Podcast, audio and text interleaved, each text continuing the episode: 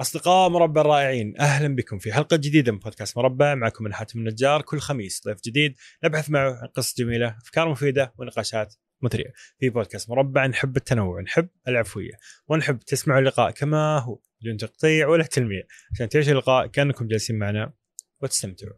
قبل ما نعرفكم ضيف اليوم نحب نشكر راعي البودكاست مرسول أرهب تطبيق سعودي في العالم اللي يوصل كل شيء لأي مكان في أي زمان يساعدنا أيضا نوصل بودكاست مربع لكم. كل ما جيت تطلب اطلب مرسول. وكل ما طلبت مرسول استخدم كود مربع اللي بيكون فيه عروض متنوعة طوال العام.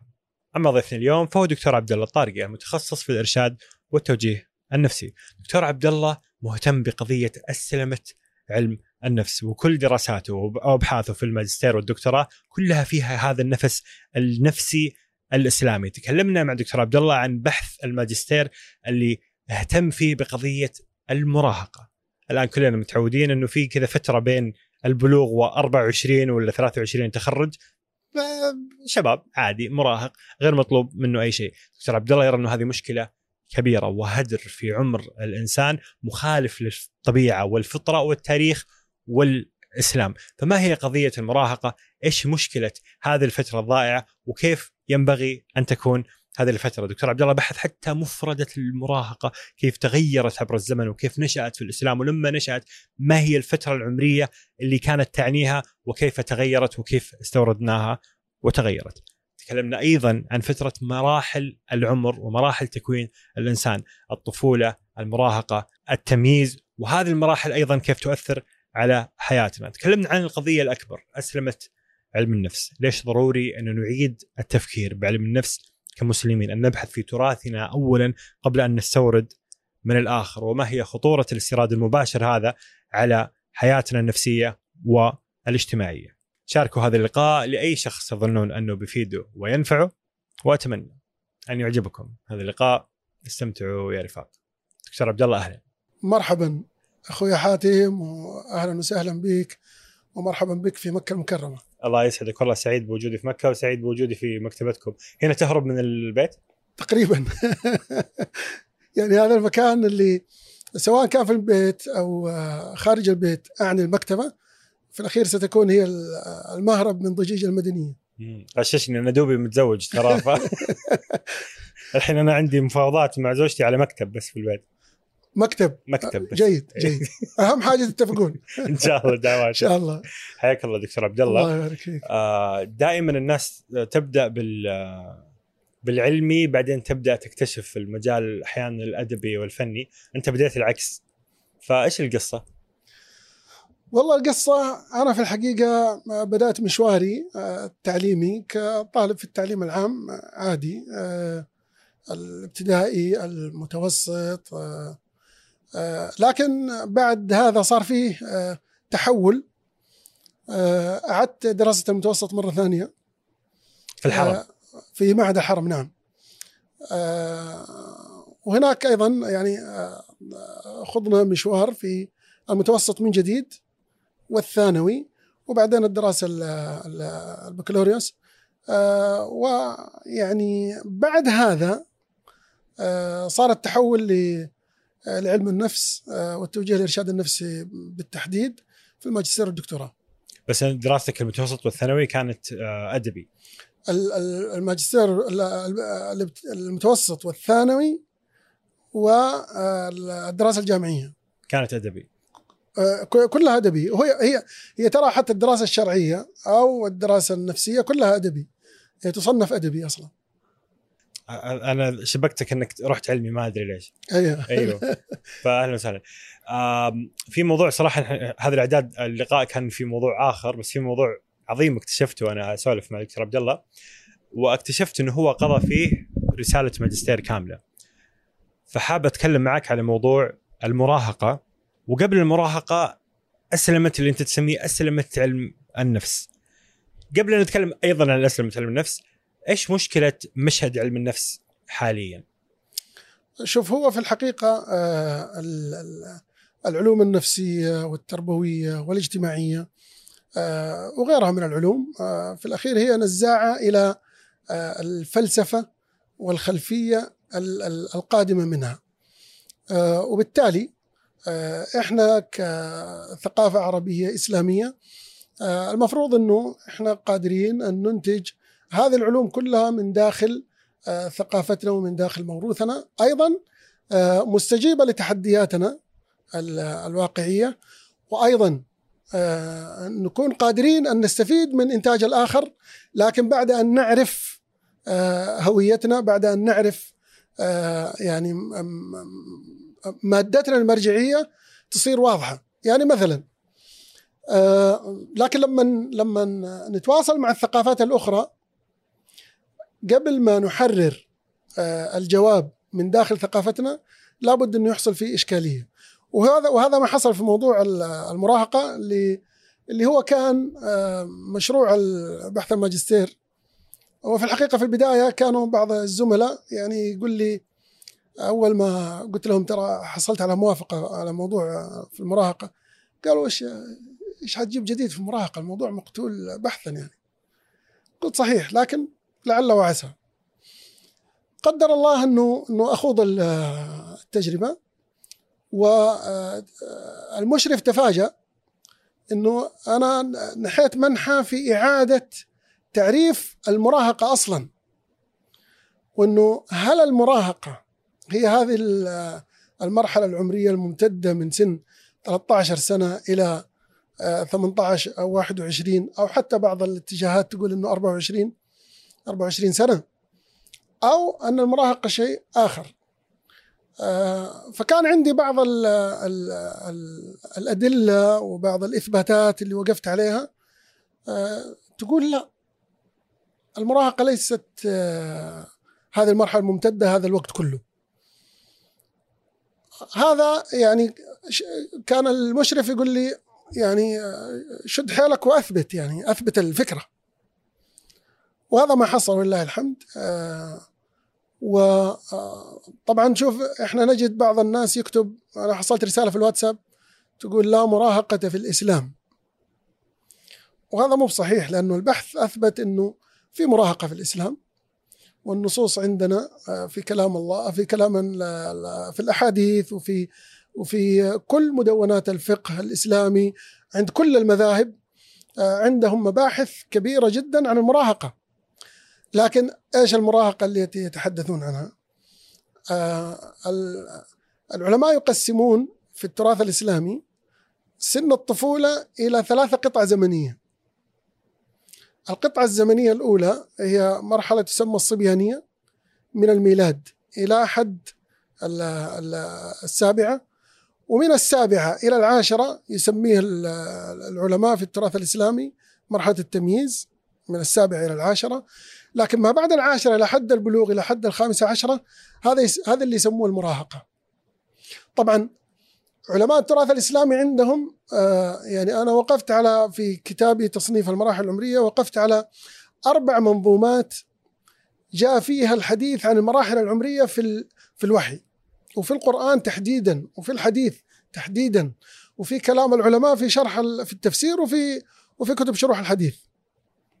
آه، المنظومة الأولى منظومة ال ال ممكن نسميها منظومة التراب أو عالم الذر اللي ذكر فيها مراحل خلق آدم. آه، دائما نجد أنه الآيات تشير أنه خلقناكم من تراب. بعدين ينتقل الخلق إلى ثم من نطفة. آه، الإمام ابن الجوزي وغيره من العلماء يقول أنه هذيك المذكورة في القرآن تراب طين صلصال صلصال من حام مسنون. تلك مراحل خلق آدم. فهذه واحدة من منظومات الخلق لأنه ارتباطنا بها أنه الله أخذ علينا العهد وحنا في ذلك العالم عالم الذر ألست بربكم؟ قالوا بلى. وحنا ملزومين بهذا الميثاق وهذا العهد. آه، المنظومة الثانية هي المنظومة أعتبرها هي العقدة في تصنيف المراحل العمرية اللي هي مرحلة الجنينية. ليش العقدة؟ أنه آه، أن العلم اليوم علم الأجنة كشف كثير من مراحل هذه هذه المرحلة العمرية وكانت النصوص نصوص القرآن الكريم استفاضت في في ذكر تفاصيلها ونصوص الحديث إلى أن يتحدث تتحدث النصوص عن ال- الزمن بالأسبوع. يعني آه، آه، نطفة وعلقه ومضغة وكل هذه المراحل آه، العلماء يتكلمون عنها بتفصيل وبدقة لأنه مرتبطة بها توجيهات ومرتبطة بها أحكام شرعية. وهذه أيضا قضية جدا جوهرية ومهمة تجعل موضوع احتفاظنا بالأسماء للمراحل العمرية من الموجود في تراثنا أمر مهم لأنه مربوطة بها أحكام. ومربوطة بها توجيهات. ال- المنظومة الثانية آه، بس بس أرجع المنظومة الثالثة نعم هي منظومة ال- ال- الحياة الدنيا هذه من بعد ما يخرج الجنين يستهل صارخا آه، هنا تدخل يعني آه، كثير من النظريات وكثير من التجارب الميدانية لأنه صار الولد بين أيدينا الآن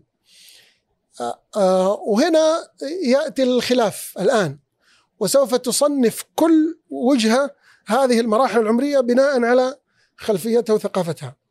إحنا عندنا كل هذه المراحل مضبوطة بالنص. في الطفولة آه، تحدث الله سمى الطفل طفلا أو الطفل الذي لم يظهر على عورات النساء. كذلك آه، موضوع الشباب ومرحلة البلوغ إذا بلغ الأطفال منكم الحلم فليستأذنوا. آه، الكهولة آه، آه، أيضا آه، تحدث الوحي عن وكهلة. آه، ثم الشيخوخه أرذل العمر. ألفاظ كثيرة جدا وردت في القرآن وردت في حديث النبي صلى الله عليه وسلم وردت في كلام الصحابة رضوان الله عليهم ونجد في كلام العلماء يتحدثون عن مرحلة التمييز. هذه المنظومة الثالثة. المنظومة الرابعة وهي غريبة شوية آه، هي منظومة الحياة الآخرة.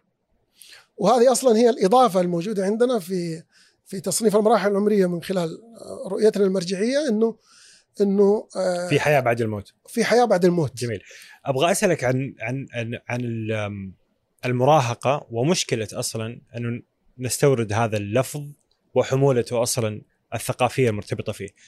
مفهومنا الآن للمراهقة اللي عمره 16 17 18 19 20 22 طالب في الجامعة. مراهق صحيح إيش مشكلة هذا اللفظ وهذا التصنيف؟ طيب الإشكالية أنه آه، أول ما بدأت القصة آه، ال- المفاجأة أنه ستجد ال- الذين أرخوا ل- لعلم النفس واللي أرخوا ل آه، لنقل والديورانت وهو يتحدث ويؤرخ لقصة الحضارة آه، هذا ال- هذا المصطلح لم يكن موجود في كل آه، في في أوروبا كاملة. لم تكن هناك مشكلة اسمها مشكلة مراهقة. آه، بل لم تكن حتى الديانات لا اليهودية ولا النصرانية تتحدث عن إشكالية مع المراهق. لم تكن آه، ال- ال- ال- البيئة آه، اليونانية والرومانية اليونان والرومان لم يكن عندهم إشكالية مع مرحلة اسمها المراهقة.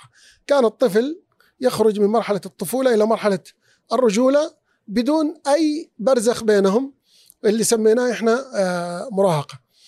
آه، وهذا يعني آه، مفاجأة أنه قبل 1904 لحظة ما ظهرت دراسة آه، ستانلي هول وهو يتحدث عن المراهقة من هناك بدأت بدأ الحديث عن أنه هذه المرحلة مرحلة أزمة ومرحلة اضطراب ومرحلة تمرد ومرحلة صلف.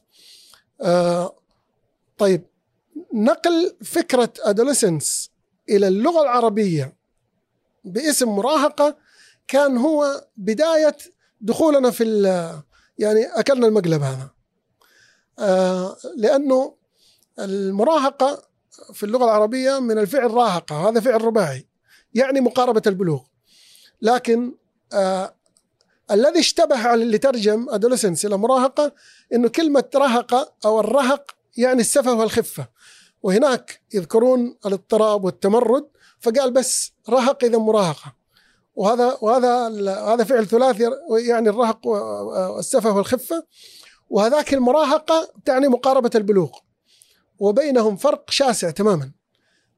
أكبر من هذا إنه إحنا في تراثنا هذه المراهقة جزء من الطفولة وليست جزء من مرحلة الشباب أو إنه يصير الواحد عمره 22 أو 24 سنة وهو وهو اسمه مراهق.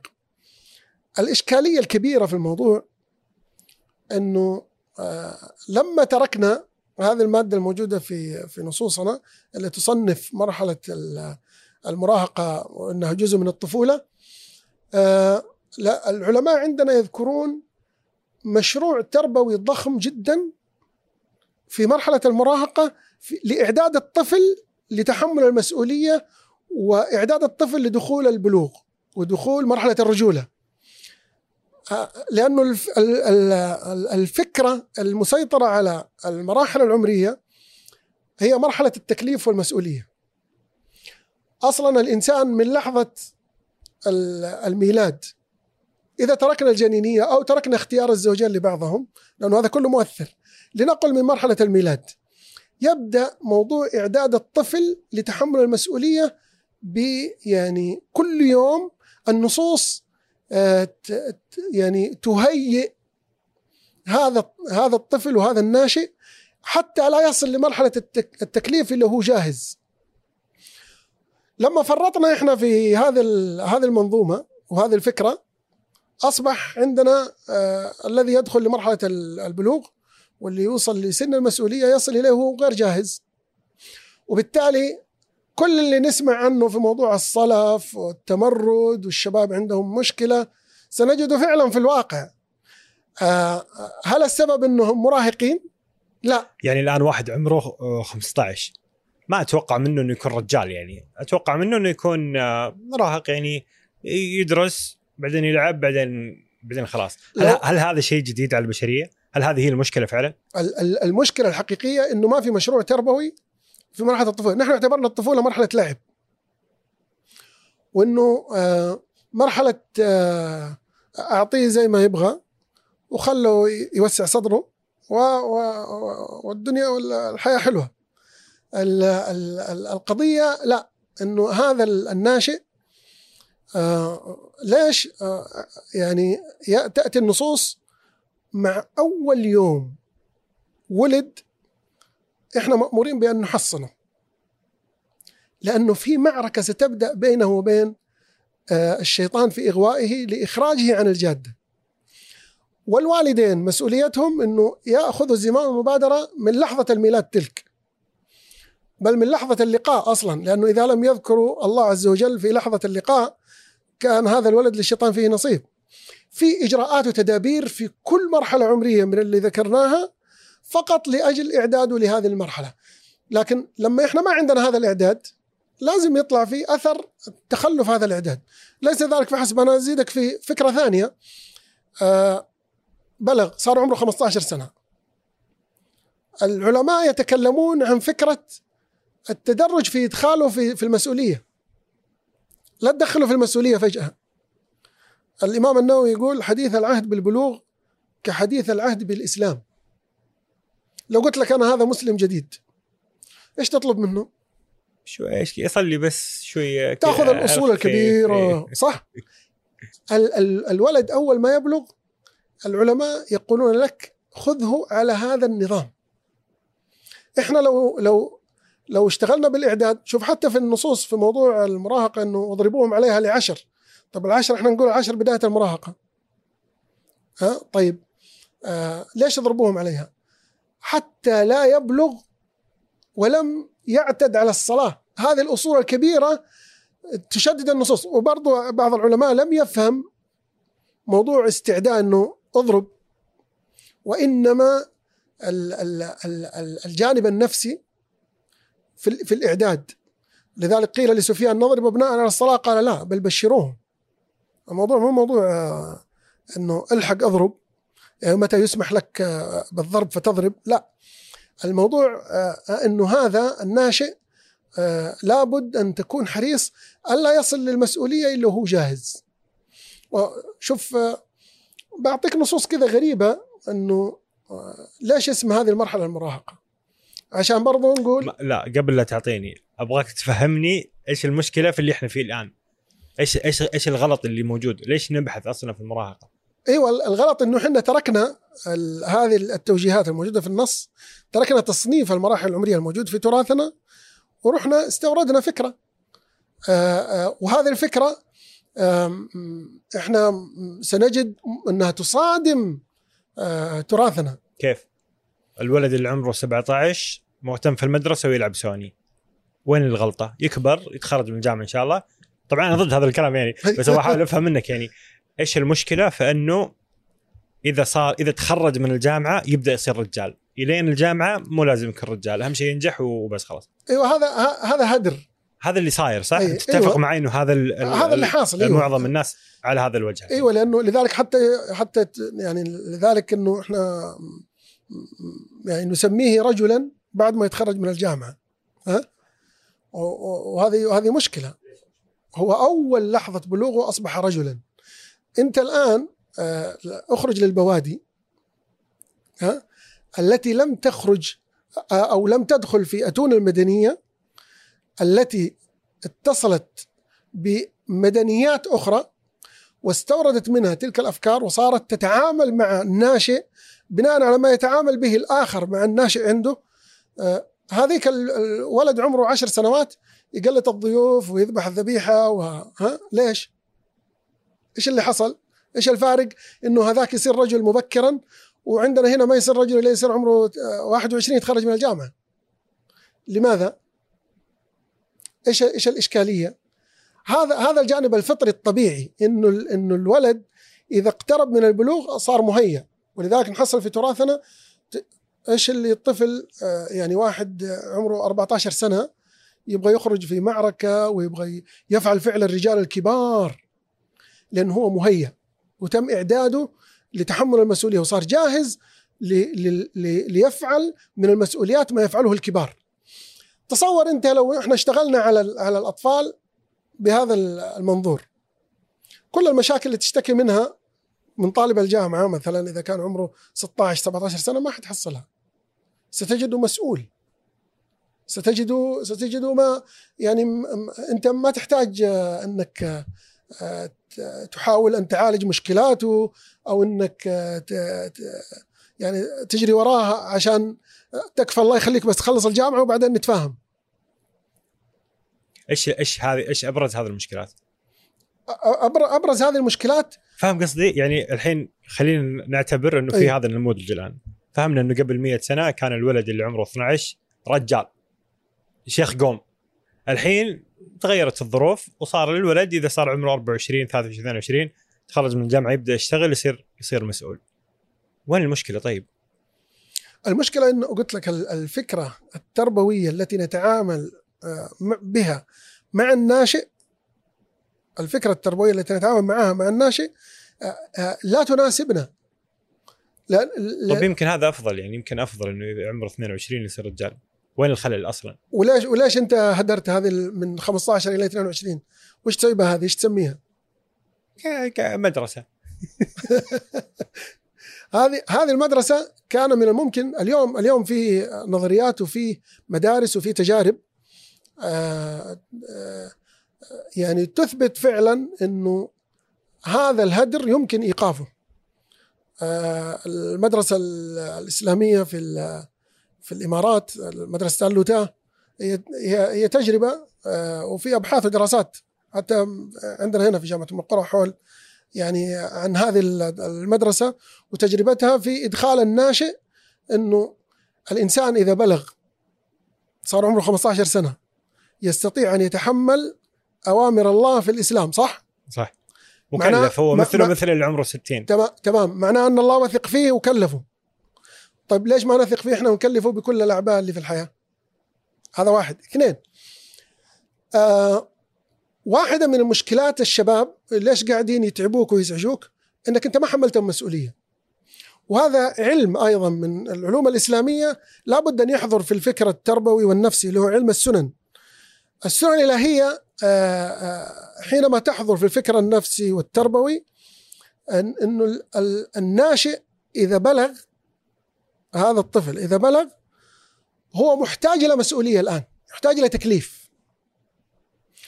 ولذلك العلماء يتحدثون عن موضوع آه، متى يسمح له بأن يتزوج لأنه هذه ولاية ومسؤولية. متى يتحملها؟ قبل البلوغ ولا بعد البلوغ؟ ستجد أشياء كثيرة جدا بعد البلوغ ولا قبل البلوغ ولا بعد البلوغ. أنت الآن ال- ال- الصلاة واجبة عليك قبل البلوغ ولا بعد البلوغ؟ طيب تدابير كثيرة في حياتك حتحصل قبل البلوغ ولا بعد البلوغ. معناه هذا هذه الفكرة فكرة جوهرية في موضوع تربية هذا الإنسان. أنت لو لو لو هذا الولد وهو طالب في الجامعة صار مسؤول وناضج وصار موظف يشتغل في شركة وهل آه، مساهمته في التنمية ستكون أكثر؟ عمره عمره متى يتقاعد؟ متى يتقاعد هذا هذا الشاب. 60 خم... ما أدري 70 طيب إحنا أنا لما لو استثمره من عمره 16 سنة إلى ال 60 أنا كسبت آه، 10 سنين قاعدة تهدر في آه، في, في إنه آه، لسه اسمه طالب آه، اسمه طالب آه، وإنه اسمه اسمه آه، شاب واسمه مراهق آه، آه، يحتاج إنه إحنا لسه نربيه ونراعيه. آه، وعلى فكرة يعني كثير من من من التجارب اليوم تريد أن تقلص سن المسؤولية إلى سن 15 سنة ومو 18 ولا 22 آه، ومو عندنا حتى في أوروبا. آه، اليوم في في اتجاه في يعني في فرنسا في سحب سن المسؤولية لسن 15 سنة. وهذا مكتوب يعني مو- موجود في شبكات التواصل وموجود في الدراسات والأبحاث يعني. ف ف وأيضا حتى في تقارير اليونيسيف آه، كان في اقتراح لسحب أو لتحديد على الأقل سن المسؤولية إلى سن محددة آه، لأنه آه، وجدوا الباحث في في تقرير اليونيسيف في 2011 لأنه كان عندهم تقري- التقرير كان عنوانه المراهقة مرحلة الفرص. تلاحظ معايا؟ كانت سن تمرد. بعدين تحولت إلى سن إلى مرحلة فرص. آه، التقارير المنظمات بعد 2011 ترى صارت تقو- صارت تقول إنه المر- ال- المراهقين هذول أصول ينبغي المحافظة عليهم. شوف اضطراب بعدين فرصة بعدين لا أصل. بعد ذلك آه، في تقرير اليونيسيف مع تقرير أو تقرير اليونسكو مع مع الإسيسكو آه، سموا هذه المرحلة مرحلة ينبغي أن ننتقل من مرحلة الشكوى منها إلى مرحلة استثمارها تحولت إلى محل استثمار. آه، آه، هل كل الاضطرابات والمشاكل اللي عند المراهقين الأساس فيها إنه ما عنده مسؤولية ما عنده شيء فعلا هم يحمله؟ لذلك الطفل ال- ال- البدوي اللي عنده آه، هم وعنده مسؤولية وبيوقف قدام الضيوف يقلطهم وعنده يمكن آه، زراعة أو رعاية بس لأنه هو مسؤول عن شيء صار رجال. طبعا موضوع المسؤولية موضوع آه، جوهري وخطير في الإنسان.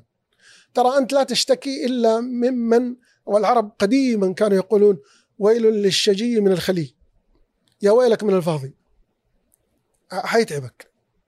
إذا إذا إذا ما في يده شغل ما في يده مهنة ما في يده مسؤولية ما في يده مشروع ما في يده فكرة لابد أن يتعبك ولابد أن يشغلك. آه، و آه، ال- ال- اليوم اليوم آه، انت بتلاحظ الآن في الأسر لما الأولاد ما, ما يروحوا المدارس إيش يصير؟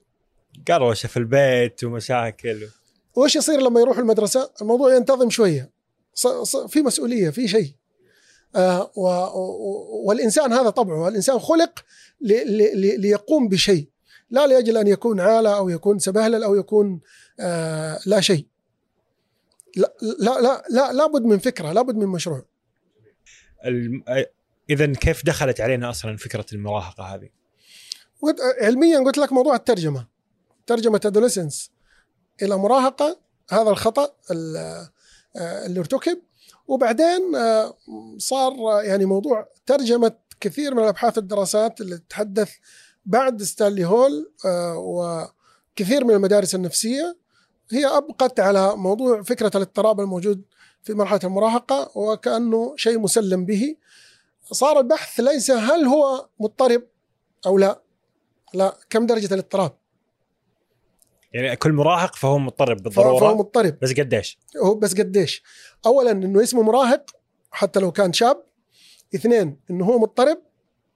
آه وبعدين هذا الاضطراب هل بسبب آه هرمون آه شيء بيولوجي يعني؟ ولا بسبب ماذا؟ إذا كان شيء بيولوجي اذا هو على جميع المراهقين.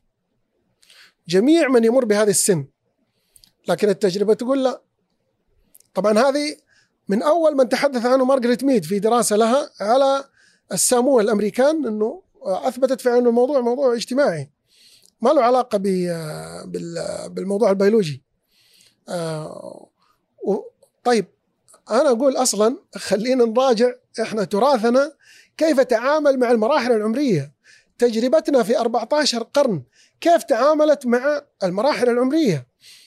هل نحن لا نمتلك رؤية كافية شاملة؟ وأنا أقول أصلا أن نقيم فكرتنا في المراحل العمرية إذا صارت واضحة عندنا ما عندنا إشكالية في أن نتواصل مع الثقافات الأخرى. طبعا فكرتنا معناه مصطلحاتنا معناه مقاصدنا وأهدافنا وأهداف تراثنا وأهداف ديننا ومقاصد ومقاصدنا الدينية والشرعية والتربوية هي التي نخدمها. إذا صارت هذه الرؤية كاملة موجودة عندنا بدون استيراد من أي ثقافة أخرى حينها نست... نقدر نقول خلينا نعرف إيش عند الثقافات الشرقية والثقافات الغربية حتى الكنفوشية والبوذية إيش عندهم؟ هل يمكن أن نستفيد شيئا نضيفه إلى إلى إلى تجربتنا؟ ما عندنا إشكالية ذاك الوقت لأنه رؤيتنا واضحة. ما عندنا خوف من الانفتاح على أي ثقافة. ننفتح على كل الثقافات. وندرس كل النظريات. لأنه عندنا تجربة آه، استلمناها بعد 14 قرن. يعني العلماء آه، عركوا كل مرحلة عمرية. يعني تصور إنه كل مرحلة عمرية خلفها جهد ضخم من الأبحاث والدراسات والكتب. اللي تتناول هذه المرحلة من من جهات متعددة النواحي التربوية، النواحي النفسية، نواحي التزكية، نواحي الفقهية، نواحي الاقتصادية، النواحي كل هذا في 14 قرن. أن تهمل هذا كله وتستورد فكرة لأنها جاهزة ولأنها منمقة ولأنها يعني آه، عصرية أنت تركت آه، أنا دائما أمثل بمثال أب قال لولده آه، روح جيب لنا مطرقة من عند الجيران. لف العمارة كلها ورجع لأبوه قال له كلهم يقولوا ما عندهم. قال الله يهديهم. روح جيب مطرقتنا اللي تحت السرير. أنت كيف تروح تتسلف وأنت ثري؟ بس هل هل مطرقتنا تشتغل؟ هل التراث هذا اللي تقول لي على 4 14 ما اشتغلنا ما ما رح إحنا أصلا لم نستخرجه. إحنا أعطيناه ظهرنا ورحنا نترجم. أنا أقول يكفي. خلينا نرجع ننظر لتراثنا هذا وخلينا نجيب نجيب الفكرة الموجودة فيه. أنا أقول لك على قصة حصلت لي آه، كنت في مؤتمر في آه، في في 2010 في ماليزيا الرابط العالمي لعلماء النفس المسلمين آه، على رئيسها رحمة الله البروفيسور مالك بدري وهو رائد في التاصيل الاسلامي لعلم النفس. هذا في هذا المؤتمر أحد الاطباء النفسانيين أو أستاذ كان في علم النفس وقف على المنصة قال إنه طرح فكرة آه، في مؤتمر برلين وهو مؤتمر جوهري مهم في في العلوم النفسية فكانت فيها نفس إسلامي.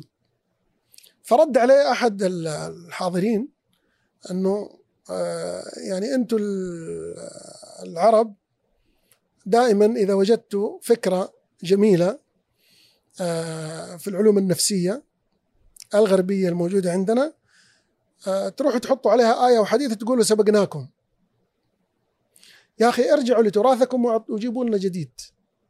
يعني كفاية من العملية هذه إنه آه، نحن سبقنا. نحن لدينا هذه الأشياء كلها موجودة بعد عندنا ما في يطلع بعد, بعد ما, ما يطلع الغربي نقول أصلا هذا موجود عندنا أيوه, أيوه. أفلاطون يجي يقول الأنا ومش عارف مين يجي يقول هذا النفس اللوامه أيوه. والنفس الاماره طيب بالسوء طيب ليش؟ ارجع لتراثك وهات وهات الموجود في التراث. هذا المجهود اليوم هو الذي نحتاجه. لازم أن نمتلك هذه الثقة في أنفسنا وأن تجربتنا التراثية فيها فيها مادة آه، آه، يمكن أن نطور بها رؤية جديدة اليوم مناسبة لنا في هذا الزمن في العلوم النفسية التربوية الاجتماعية آه، لأنه جهد آه، صعب أن يهمل. يعني تصور أنا لما اتبعت كلمة مراهق. طلع الموضوع من زمن النبي صلى الله عليه وسلم يقولوا مراهق إلى اليوم. يقول النبي صلى الله عليه وسلم الحديث في صحيح البخاري وصحيح مسلم. عن أنس بن مالك رضي الله عنه أن رسول الله صلى الله عليه وسلم قال لأبي طلحة التمس لي غلاما من غلمانكم يخدمني. قال فخرج بي أبو طلحة مردفي وأنا يومئذ غلام راهقت الحلم. حين الصحابة يقولوا راهقت الحلم. كل شراح الحديث يقول لك هذا المراهق هذا صبي صغير من عشر سنوات إلى حد البلوغ هو اللي اسمه مراهق هو المقارب للبلوغ.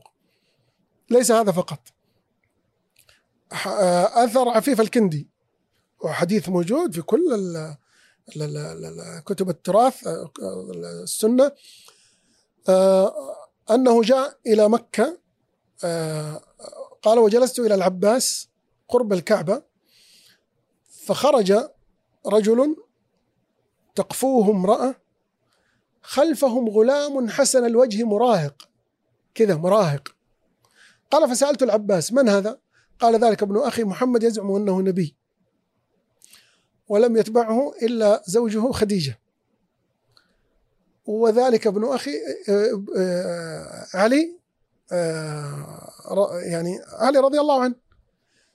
كل كتب السير متى أسلم علي؟ عمره عشر سنوات. لاحظ معايا؟ يقول مراهق. أبو سعيد الخدري وهذا الحادثة وهي في صحيح مسلم كذلك يقول في حادثة بني قريظة لما حكم آه، حكم فيهم أن تقتل مقاتلتهم وتسبى ذراريهم. قال أبو سعيد كان يكشف عن مؤتزر المراهقين فمن أنبت منهم قتل ومن لم ينبت ترك في الذراري. ليش؟ ليش ليش قال معناه مراهق مقارب للبلوغ؟ يعني ما لم يبلغ. لم يبلغ. فجينا إحنا الآن قلنا المراهق بلغ بس بس باقي مراهق. كيف؟ فهذا مثلا ما نزوجه مثلا. هذا موضوع مرة مهم وكبير صراحة أه. موضوع الزواج. بس أنت برضه هي منظومة متكاملة يعني تقول زوجه اللي عمره 15 لأنه هو ليس مراهق وهو بالغ ومكلف وكذا. صحيح. بس هذا اللي في الآن ابن ال 15 اليوم فعلا ما هو ما هو يعني كفو زواج يعني. فأنت إيش إيش إيش الحل؟ نبغى نصلح المنظومه كاملة. أيوه الحل الآن إنه اولا نح يعني الحل يعني القضية اجتماعية كبيرة ليست فقط بحث نفسي. هو هي مسألة نفسية مسألة تربوية ومسألة اجتماعية كذلك. ومسألة نسق يعني نعيش اليوم في هذا العصر. لابد أن نطور آه، حلولا علمية بعد أن ندرس الفكرة اولا نطورها في في نصوص الوحي وفي تجربتنا التراثيه في 14 قرن ذلك الوقت نستطيع أن ننزلها اجتماعيا بطريقة تستجيب للرؤية الموجودة في النص وتستجيب للضغوط الموجودة في الواقع. ممكن ما نزوجه عمره 15 سنة لأنه نحن لم نعده الإعداد اللي المفروض نعد به آه، اللي قالت لنا النصوص أن نبدأ في إعداده من لحظة الميلاد. فما دام حنا فرطنا في تلك يجب أن نوازن هنا آه على الأقل أنا أقول هذول البالغين ان أن يكون هناك موضوع تدرج في تحميلهم للمسؤولية اول ما يبلغ. إذا وصل إلى سن 18 و20 لابد أن يتحمل مسؤولية ومسؤولية كبيرة ولازمة عليه. كل ما كانت هذه المسؤولية كبيرة ترى كل ما كانت أنفع له. ولذلك يعني تجربة ال- المشكلة إن إحنا مجربين الموضوع هذا وعارفينه. المعلمين في المدارس لما يكون عنده ولد مشاغب لما يخليه عريف إيش يصير؟ يتأدب ينضبط. مسؤولية تحمل مسؤولية. ترى هذا سر المسؤولية في التأثير على الإنسان. صاحبك اللي تعرفه كان يتحرك ويجي وكذا تزوج. قابله بعد ما تزوج رزن هدى إيش اللي حصل؟ مسؤولية. كثير من الحالات اللي مثلا يتوفى الأب في العائلة فتجد الابن الأكبر اللي تو مهما كان عمره فجأة عقل كذا. فجأة لا مسؤولية. المسؤولية آه، حل سحري وهي اللي موجودة في النصوص باسم التكليف. مسؤولية هي. يعني موضوع الصلاة مسؤولية. موضوع كل ال- ال- التوجيهات ال- التربوية والاجتماعية الموجودة في النصوص هي مسؤولية. المفروض أن أن انه الإنسان يقف فيها. أن تصل رحمك مسؤولية هذه. آه، أن ت- أن تتلفظ بألفاظ آه، يعني مناسبة لما كلفك الله ما تغتاب. هذه مسؤولية ترى ما ما يقوم بها إلا واحد يستشعر هذه المسؤولية. هذه قضية نفسية تربوية اجتماعية يعني بامتياز. آه، و- و- و- هذا ال- هذا الحل هذا الحل اللي اللي, اللي الذي سيكون مناسبا لهذا الزمن لابد أن يكون قلت لك آه، يحضر التجربة التراثية ويعرف كيف ينزلها. في هذا الزمن بهذه الضغوط الموجودة في هذا العصر. واضح من من كلامك ومن تجاربك ومن المنتدى اللي كنت فيه إنه عندك هذا الهم حق أسلمة علم النفس. وهذا موضوع كبير ومهم حقيقة. وقاعد أشوف كذا تجارب كثيرة يعني في في المحيط ال- ال- النفسي. بداية ليش مهم أصلا إني أسلم علم النفس؟ بينما يوجد الفريق الأكبر أمريكا تقول لك ما في ما في دين في العلم أصلا. هذا علم النفس حقنا DSM 5 حق الاضطرابات وطريقة كيف ندرس الطلاب وطريقة كيف نمارس علم النفس الكلينيكي. ما فيها دين ما فيها مرجع ما نحكم على الناس. هذا العلم وفقط العلم. أنا أنا قبل ما أجاوبك أخلي هانز إيزنك هو اللي يجاوب. هانز إيزنك آه، آه، من أواخر آه، السلوكيين النفسانيين اللي كانوا موجودين في الولايات المتحدة وهو أوروبي أصلا يعني بريطاني أو ألماني هو آه، يقول آه، علم النفس الذي ندرسه في جامعاتنا في أوروبا علم نفس أمريكي آه، يعني كانت نتائجه صادرة عن دراسات على شباب وشابات أمريكان وهذا لا يناسبنا نحن في البيئة الأوروبية. احبس الصورة هذه الدكتور كوننت الدكتور كوننت حائز على جائزة نوبل في الكيمياء. الدكتور كوننت آه، رئيس جامعة هارفارد فترة من الفترات. الدكتور كوننت كان آه، مستشار وزارة التعليم الأمريكية. آه، في فترة كونه مستشار في جامعة أمريكية الظاهر استعارت كتاب أو صارت تدرس كتاب نفس الفكرة اللي يشتكي منها هانز إيزنينك كتاب من جامعة أوروبية. جامعة بريطانية تحديدا. فجمع المستشارين والقى عليهم خطبة. قال هذه لعنة لا أدري متى تذهب عن بلادنا الأمريكية. هؤلاء يظنون أن التربية يمكن تبادلها مثل تبادل المعلبات. التربية الأمريكية أمريكية التربية الأوروبية أوروبية. الآن الآن الآن ها- كونانت وهانز ايزنينك قدموا لك الجواب.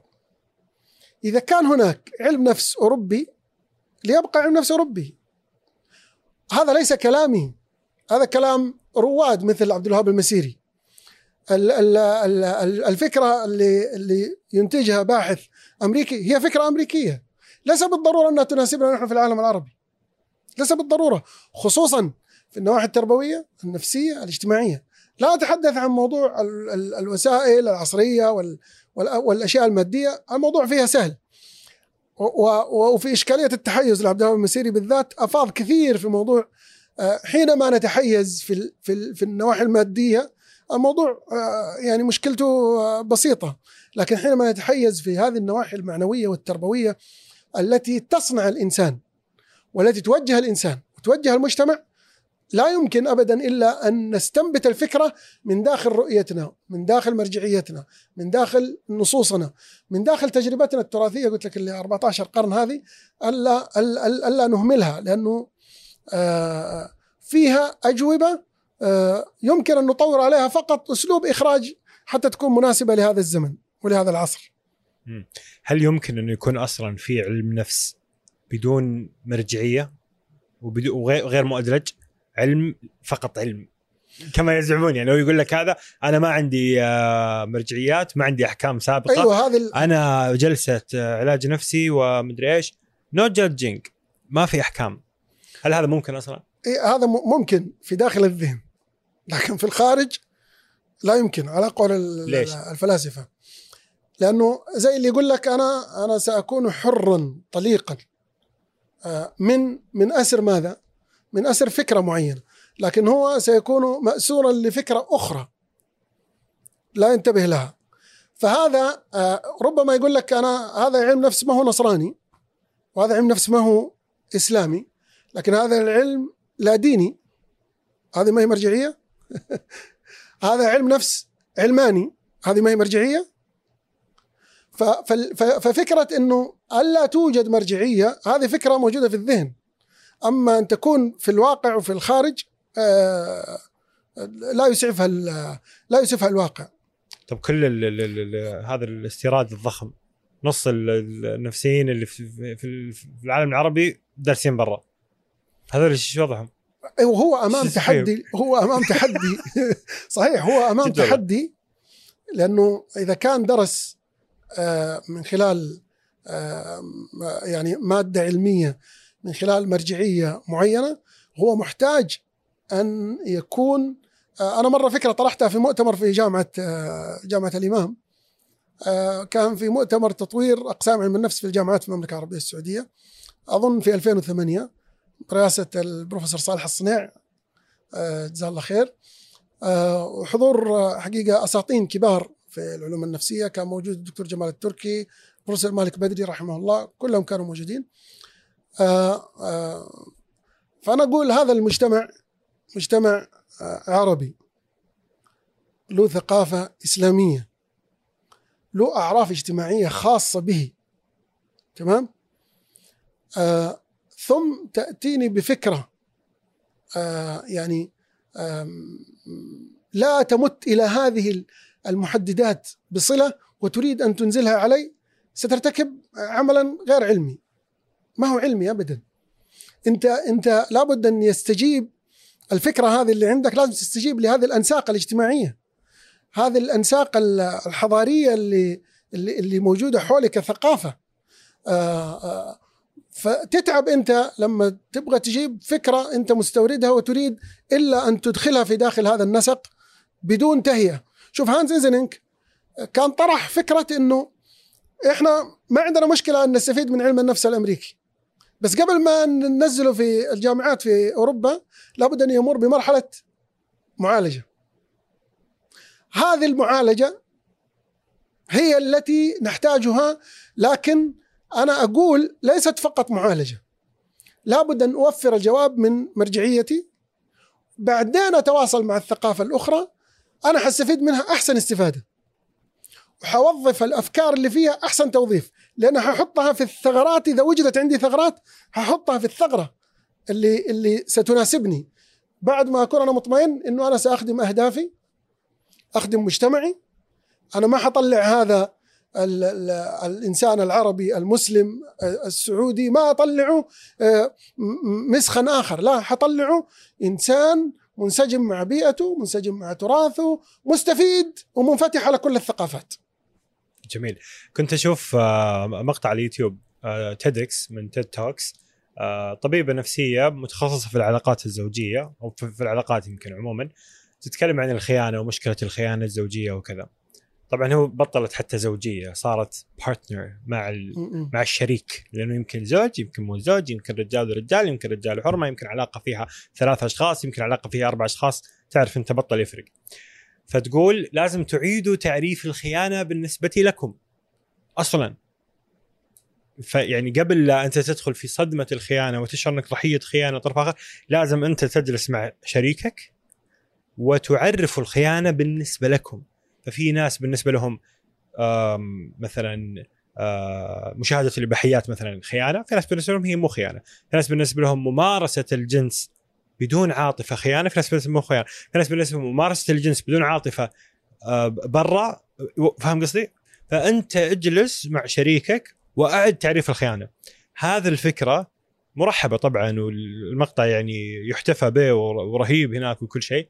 أدري وموقن تماما إنه هذا الكلام قيل في جلسة آه علاج نفسي في في العالم العربي يمكن آلاف المرات.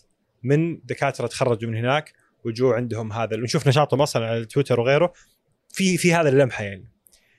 فكيف كيف تتعامل مع هذا المشكلة؟ أي طبعا يعني ال- العرب كانوا يقولون لا يستقيم الظل والعود اعوج يعني إذا إذا إذا كانت الف- ال- ال- الفكرة المرجعية والعلم الذي درسه هو يقوده إلى هذا آه، فإذا كانت ال- يعني ال- ال- الاضطرابات ال- كثير من الاضطرابات اللي كانت آه، تسمى اضطرابات جنسية وكانت آه، يعني آه، اليوم خرجت من من هذا التقييم وأصبح الذي لا يرى بها هو ال هو ال هو, مضطرب. هو- هو المضطرب هوموفوبي طيب إحنا الموضوع هذا كله لو وقفنا مع نصوصنا مع المصطلحات والألفاظ هذه العلاقة بين هذول الشخصين.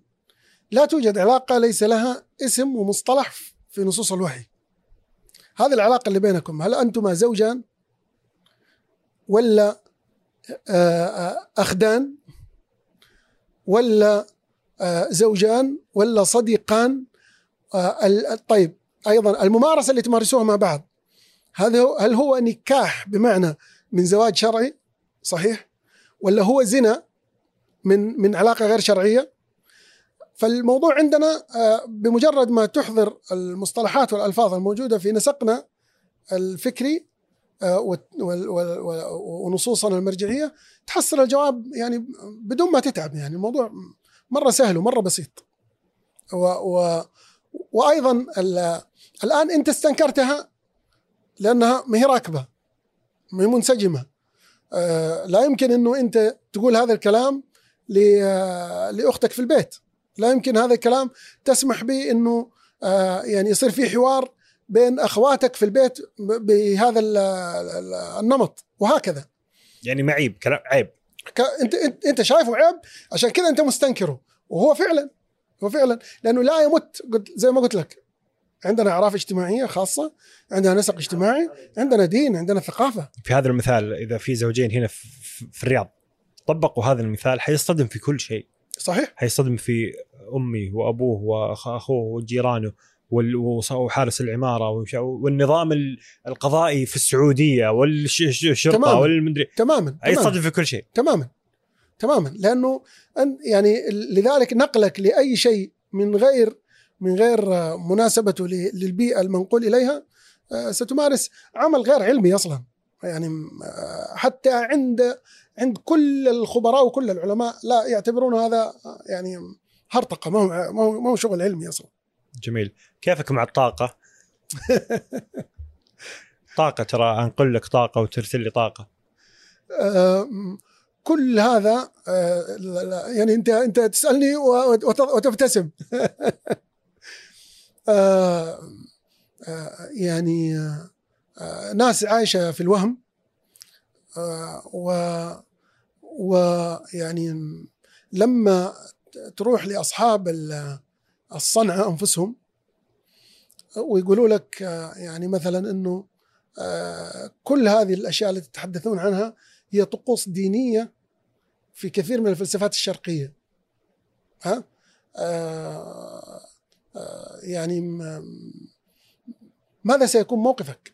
يعني ترى هذا إما كنفوشي أو بوذي أو هندوسي أو هي هي طقوس دينية آه يعني كيف أنت يعني آه، حتى نقلها يعني أنا وقفت على أبحاث ودراسات في موضوع آه، البحث في موا- المواءمة بين هذه الطقوس الموجودة في الفلسفات الشرقية وبين النظريات الموجودة في في علم النفس الغربي.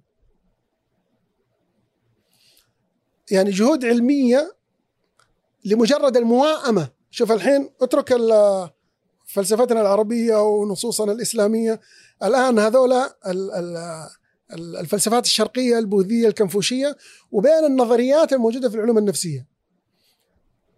هل يوجد مستوى من ال- الاشتراك والالتقاء هل يمكن يشتغلوا مع بعض؟ كان في تحدي والدراسات والأبحاث فيه قديمة من أيام كارل يونغ آه و و وإلى اليوم. طيب إذا كان هذا يقول عفوا. إذا كان هؤلاء يقولوا إنه هذه طقوس دينية مناسبة لبيئتهم ولها أصلا آه، خلفها فلسفة اتصال آه، روحي وهالات و... نعم فيها فلسفة توحد مع ال- ال- الوعي الجمعي ومدري إيش. تماما. في, في ولذلك أحيانا لما تحاول أن تحكم على فروع تنسى أصولها يعني أنت تمارس يعني عمل بسيط جدا يعني, يعني في مستوى من السذاجة. آه واريد أن أن, أسأل مثل هذا. ما الذي فاتك؟ ما الذي تتوقع أنه فات؟ آه تجربتنا هذه التراثية ولا حتى المعاصرة في بيئاتنا العربية والإسلامية ما الذي فاتنا؟ ما الذي ينقصنا؟ حتى نحتاج أن نستورد مثل كل كل هذا الاستيراد. نحن قادرين على أن أن أن يكون لنا كياننا اللي نقدر نتحاور فيه مع هذه الثقافات ونقول لهم لا هذا ما ناخذه. وحتى أنا أقول موضوع الاشتغال بالردود أنا ما أحتاج أبذل وقت عشان أرد على على أصحاب الطاقة. ما ما أحتاج. ما أحتاج حتى أرد على آه، آه، الواحد متبني آه، يعني مدرسة نظرية معينة في في علم النفس الغربي. أنا ما أحتاج ان ان أن أرد. ليش؟ هذه البشرية كل هذه الثقافات قدمت لها ما عندها. طيب خليني أقدم أنا ما عندي. إذا قدمت ما عندي بقوة وبتمكن هنا سيكون الميدان لمن آه، اللي عنده المصداقية اللي عنده اللي عنده الكفاءة. اللي عنده المستوى العلمي الصحيح. إذا إذا مستواي العلمي آه، استطاع فعلا ان أن يجسر بين المشروع لأنه مشروع العلوم النفسية عندنا مثلا أو التربوية مختلف تماما عن مشروع العلوم النفسية والتربويه الموجودة لا في الثقافة الشرقية ولا في الثقافة الغربية. تماما. إيش أقرب تجربة ناجحة لحل هذه الفجوة لاسلمه علم النفس في نظرك؟ هو في في يعني جهود كبيرة جدا آه، جالسه تبذل آه، والموضوع والجهود فيه قديمة آه، لكن لم تتبرور وتتشخص على هذه الهيئة لأنه لا زلنا نشعر إنه نحتاج أن نؤسلم نجيب الفكرة ونلبسها عباية إسلامية. بدل ما نطلع الفكرة فعلا. بدلا من أن ننشئ فكرة من لدنا لأنه الضريبة لأنك تنشئ فكرة من عندك ستحملك وقتا ستحملك جهد علمي. حتشتغل فرق علمية كثيرة. ستبذل أموال وجهد طويل. لأنه السنوات اللي استطاع يعني بياجيه أن يخرج فيها تصنيفه للمراحل العمرية بناء على النمو العقلي كانت كانت رحلة علمية ما هو ما هو يوم يومين يعني. كذلك أنت عشان توجد هذه المادة تحتاج إلى رحلة رحلة علمية. ما دامت هذه لم تبدأ آه، بهذه بهذا الاستقلال اللي يجعلك آه، آه، تحترم ثقافات الآخرين لكن لا تهين ثقافتك ومرجعيتك. وإنما تحترمها هي الأخرى. تحترم ثقافتك وتوفر كل إجاباتك من داخلها بجهد علمي أنت يعني آه، تجعل فيه آه، كلام الله كلام رسوله صلى الله عليه وسلم تجربة علمائنا عبر القرون هي هي هي اللي آه، تحكمك. حينها قلت لك أنا ما عندي مشكلة أن أتواصل مع باقي الثقافات. ما عندي مشكلة أن أستفيد. لكن أولا أن نوفر جوابنا. هذا في جهود لكنها لم ترقى إلى يعني لدرجة ليست لدينا آه، آه، يعني ما عندنا منتج تقول عندنا نظرية كاملة في العلاج النفسي الإسلامي. ما نقدر نقول إنه عندنا نظرية كاملة. في في في في آه، في العلوم النفسية عموما. ما نقدر نقول عندنا نظرية كاملة في في في التربية إحنا متفقين عليها.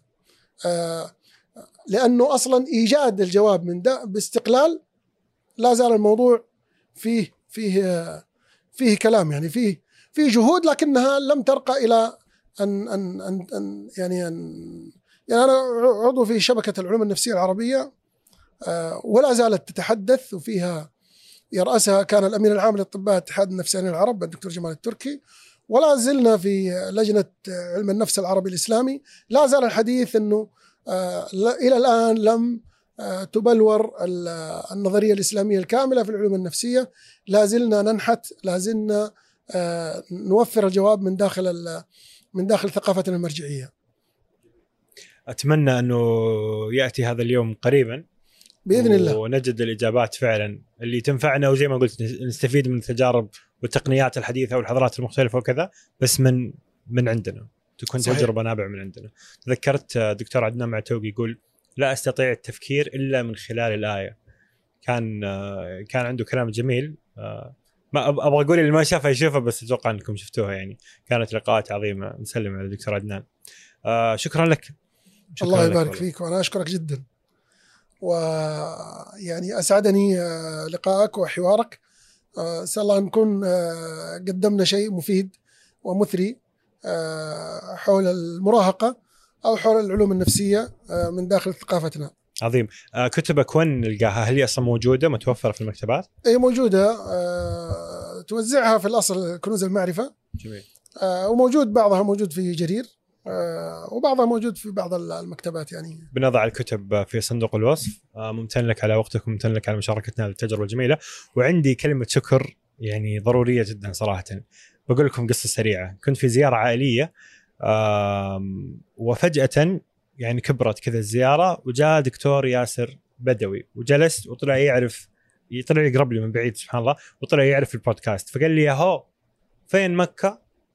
قلت له عندك إحنا ندور دائما ضيوف. عندك مكة؟ قال لي خلاص بشوف لك ضيوف في مكة. تقريبا كل ضيوف شهر رمضان المبارك كانت من عند دكتور ياسر البدوي بما فيهم هذا اللقاء الجميل. الله يعطيك فشكر من كل ال... من كل قلبي صراحة لك دكتور ياسر. آه يعني على ترتيبك لهذه اللقاءات وعلى اقتراحك الناس الرهيبة هذه. آه ودائما ترى يعني دائما نحتاج اقتراحاتكم اقتراحات دكتور ياسر واقتراحاتكم جميعا أصدقاء المستمعين.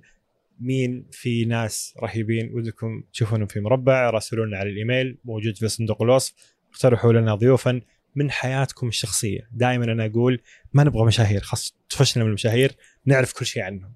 نبغى عمك خالك أبوك أخوك آه، مدرسك في الجامعة دكتورك في المدري وين.